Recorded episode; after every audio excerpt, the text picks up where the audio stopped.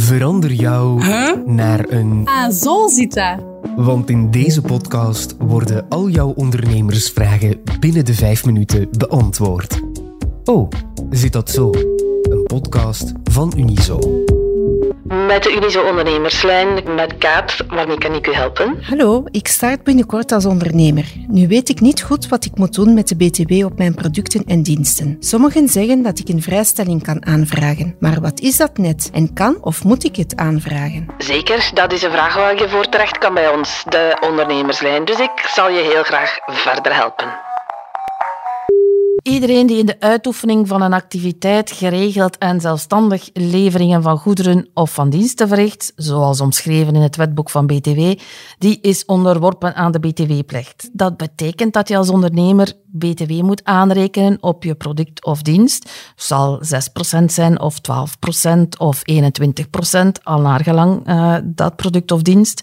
En dat je vervolgens die BTW moet afdragen aan de overheid via je BTW-aangifte.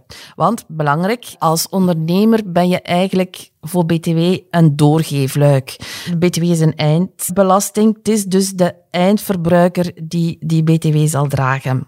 Betekent ook voor jou als ondernemer dat als je iets aankoopt met BTW, dat je die BTW in aftrek kunt nemen. Je moet dus een actief BTW-nummer hebben om dat allemaal te kunnen regelen.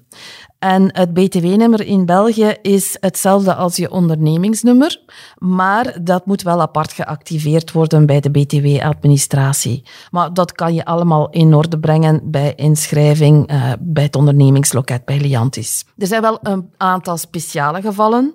Er was historisch de forfaitaire regeling, uh, waar veel ondernemingen gebruik van maakten, maar die wordt stilaan afgebouwd en daar kun je ook zelfs niet meer voor kiezen als starter. Maar wat wel mogelijk is en wat ook door heel veel uh, starters gekozen wordt, dat is de vrijstellingsregeling. En dat kan als je omzet uh, minder dan 25.000 euro bedraagt op jaarbasis.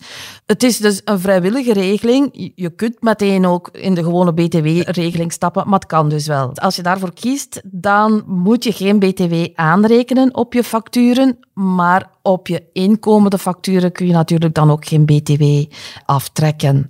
Ook hier, let op, je moet wel je, het BTW-status van je onderneming uh, laten activeren. En ook nog een, uh, een opmerking. Er zijn een aantal ondernemers die geen gebruik kunnen maken van de regeling, zelfs al zijn ze kleine ondernemingen met dus een beperkte omzet. Dat geldt uh, voor alle activiteiten uh, rond werken in onroerende staat. En dat is wel breder dan de bouwsector. Bijvoorbeeld ook schoonmaakbedrijven of tuinaanleg. Uh, ook horeca-ondernemers niet, uh, handelaars in schroot uh, ook niet. En wat zijn de voordelen van zo'n btw-vrijstelling? Eerst en vooral, je rekent geen btw aan aan je klant.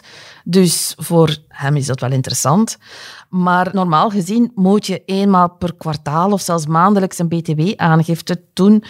En daar komt toch een en ander uh, bij te kijken. Maar dat valt dus weg in de vrijstellingsregeling. Er zijn nog een aantal uh, verplichtingen, maar die zijn echt wel beperkt. Je moet natuurlijk het begin van je activiteit of een eventuele wijziging uh, of stopzetting melden.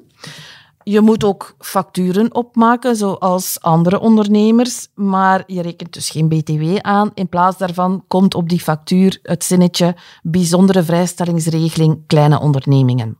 Je moet je facturen natuurlijk netjes bewaren in chronologische volgorde. Uh, en dat zowel je, voor je inkomende als voor je uitgaande facturen. En als dat toepasselijk is, dan moet je ook een uh, tabel van bedrijfsmiddelen uh, bijhouden.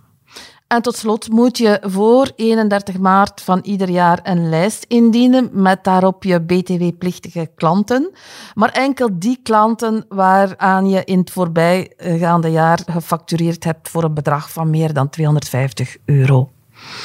En dan natuurlijk, je dient ook wel in het oog te houden dat je die drempel van 25.000 euro omzet op jaarbasis uh, niet overschrijft. Want als je dat wel doet, dan uh, moet je toch wel een en ander in orde maken. Wat gebeurt er als ik de drempel van 25.000 euro per jaar omzet overschrijd? Je moet eigenlijk bij de allereerste factuur waarmee je de drempel overschrijdt, BTW gaan aanrekenen. En je moet ook je team beheer KMO, zo heet dat nu. De, dat is je, je BTW-administratie, je plaatselijke BTW-administratie. Dus je moet hen uh, aangetekend op de hoogte brengen. Het is wel zo, het is maar de eerste factuur. Je hoeft dus niet met terugwerkende kracht uh, dingen in orde gaan uh, zetten.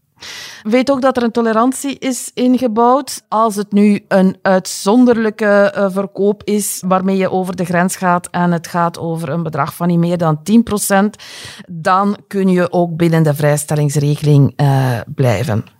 Stel dat het toch een blijvende uh, stijging van uw omzet is, zodat je er niet langer kunt van gebruik maken van die vrijstellingsregeling, kijk dan ook eens of dat je misschien nog een stukje BTW kunt gaan recupereren. Want je hebt aankopen gedaan waarop je de BTW betaald hebt. En misschien is er toch nog een mogelijkheid om die voor een stukje te gaan recupereren. Misschien moeten we het ook nog eventjes hebben over bijzondere aangiften.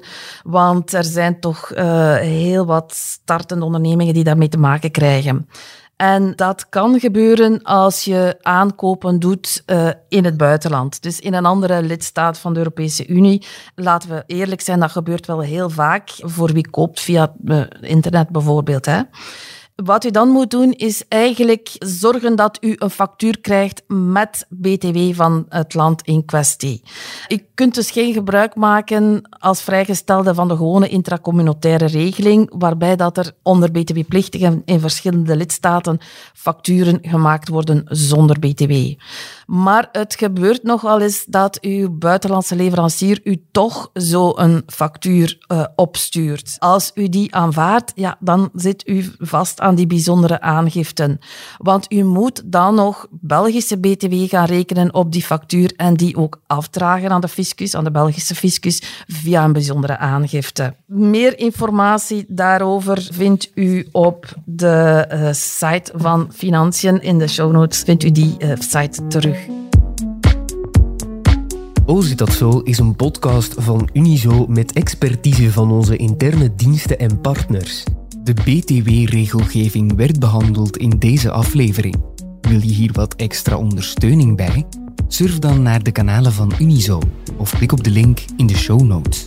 De productie gebeurde door Laurens Bervoets en Babette Plessers. Eindredactie was in handen van Philip Horemans, Jurgen Muis en Jasmina Plas.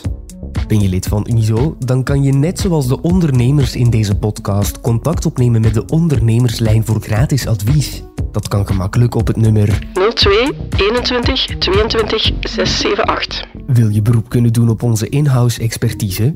Maar ben je nog geen lid van Unizo? Ga dan voor samen ondernemen en surf als de bliksem naar www.unizo.be.